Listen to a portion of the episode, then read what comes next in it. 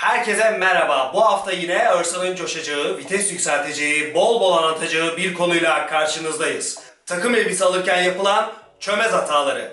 Ben Mert. Ben Örsan. Bu hafta beylik mevzularda takım elbise alırken yapılan çömez hataları.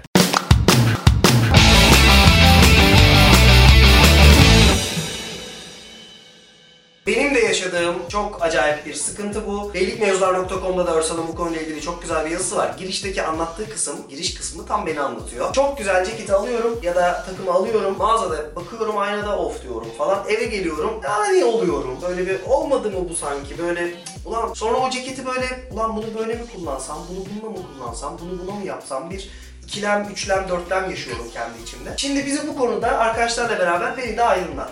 Şimdi takım elbise almak zaten böyle hani artık bir erkeğin böyle şey yetişkinliğe geçme dönemidir o. Evet. Yani böyle lise son civarında ya da lisedeyken falan böyle bir takım elbisen olur. 2-3 beden büyük sana çoğu zaman. Sonra giderek hani kendini artık işte 20'li yaşlarından sonra kendine almaya başlarsın takım elbiseyi ve veya işte ceket veya pardösü fark etmez neyse. Eğer aile büyüğün sana anlatmıyorsa kendi başına çözmek durumundasın o gelen ekipmanı. Bu arada doğru yazıda da diyordun bana kimse anlatmadı diye. Hani ben sormadığım için bana da kimse anlatmadı. Muhakkak. Ben sorsam babam anlatırdı büyük, Büyük ihtimalle. ihtimalle. Şimdi üstünden geçelim bir takım elbise aldığın zaman bir defa bir cekette neyle karşılaşacaksın? Yani bir pantolonda neyle karşılaşacaksın? Bir onları üstünden geçelim. Şimdi bir defa markasından markasına değişir. Ha, hepsinde yok ama birçoğunun üzerinde ceket kollarında etiket olur bazı markalarda. Yine işte bu üstünde dikişlerinin üstünde farklı bir dikiş vardır. Şu düğme iliğinde dikiş vardır. İşte e, aynı şekilde ceket yırtmacında dikiş vardır. Ceplerin kapalıdır. Pantolonun paçası tam yapılmamıştır. İşte pantolonun üstünde yani kemer bandında arkada yine bir dışarıda gözüken etiket vardır. Şimdi bunlar sana işte ham haliyle takım elbise geldiği zaman böyle gelir. Ee, biz ne yapacağız? Şimdi öncelikle ilk yapacağımız şey bütün etiketlerden kurtulmak. Ya abi aldım marka yok ha para verdim. Göstermeyeceğim ben o gibi ya. Göstermeyeceğim. Öyle ya. Göstermeyeceğim. Oluyor. Yani şöyle kanka şuralara gittik falan diye o koldaki etiketi Ha. böyle. Ya geçen gün de şuraya gittik çok güzel ya. O şekilde. Ha. Anladım. Ee, ağır oldu da molla desinler diye bir laf vardı. Hmm. Ağır. Onu oradan sökersin. Aynı şey pantolonun kemerinde olan dışarıdan gözüken e, etiket içinde geçer. Onu da çıkartacaksın hayatından. İçinde kalan etiket de içinde kalır. Onlarda bir problem yok. Onlar da Senin kaşındırıyor zaten. aynen. Makası vur gitsin yani. kaşındırıyorsa çıkartırsın yoksa kalsın. Ama onun dışında dışarıda etiket kalmayacak. Etiketlerden kurtulduktan Bakın sonra dışarıda etiket yok. Sen ilk aldığında bu ceketi var mıydı dışında etiket? yoktu. Ha, olmayan markada. Bunda yoktu. Evet.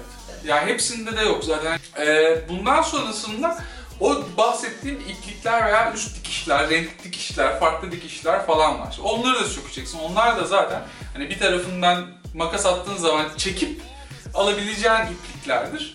İşte yine buradaki iplik e, yani bu iliği kitleyen, bağlayan e, dikiş. Onu da sökeceksin. Ve tabii ki en önemli problem ve en yaygın problem de yırtmaçların dikişlerinin açılması. Şöyle bir, saniye gösterelim.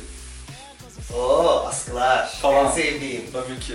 Şurada bahsedilen şu yırtmacın, yırtmaç parçasının şurayı bağlayan buralarda eee, dikişleri vardır.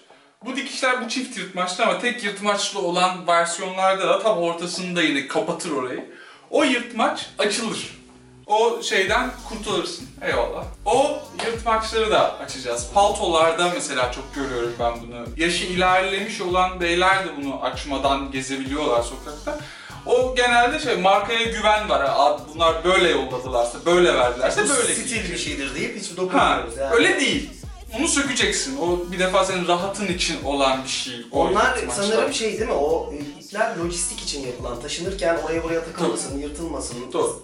Bir bütün olarak rahat taşınabilsin Aynen. diye yapılan e, ufak dikişler değil. Aynen öyle. Bundan sonra cepler geliyor işin içine. Şimdi Benim en çok fit olduğum, yıllarca da şimdi Örsan'ın anlatacağı olayı sürümceme olarak yaşadığım şey. Ulan bu cep şimdi dikmişler, bu da dikili mesela. Şimdi bu dik... açıl ne yapacağız abi bunu açacağız mı? Şimdi zaten yan cepleri takımda bir şey koymak benim en çok nefret ettiğim ve sevmediğim bir şey zaten. Onu zaten kullanmıyoruz ama hani şimdi bu yapılmış cep e, iki parmağım giriyor, bir parmağım giriyor. Şimdi bunu açsam acaba sökülür mü? Yanlış bir şey mi yapıyorum? Şimdi bu noktada cepler açılsın diye varlar. Oradan zaten parmağının gireceği kadar bir açıklık verirler sana orada.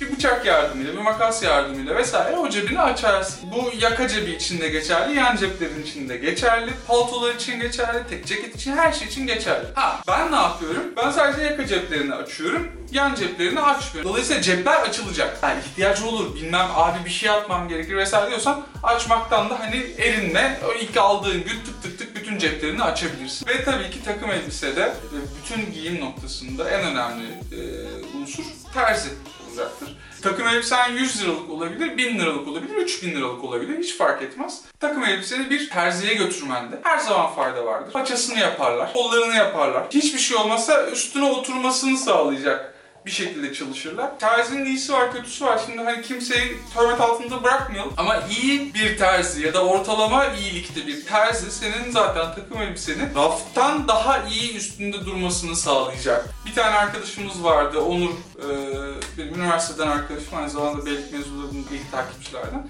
Ee, mesela şey söylemişti o kendisine bir mahalle terzisine gidip kendine takım elbise diktiriyordu ve hani çok uygun fiyatlara e, yaptırıyordu. Bu da bir opsiyon mesela. Hani böyle bir terziniz varsa elinizin altında. Terzinizi tanıyın, terziniz arkadaşınız olsun vesaire gibi cümleler vardır. Bu da aklınızın bir köşesinde tutmakta fayda var. Dedemizin öğütünü dinleyin, terzilerle arkadaşlık. Evet, esnafınızı sevin, esnafınızı destekleyin.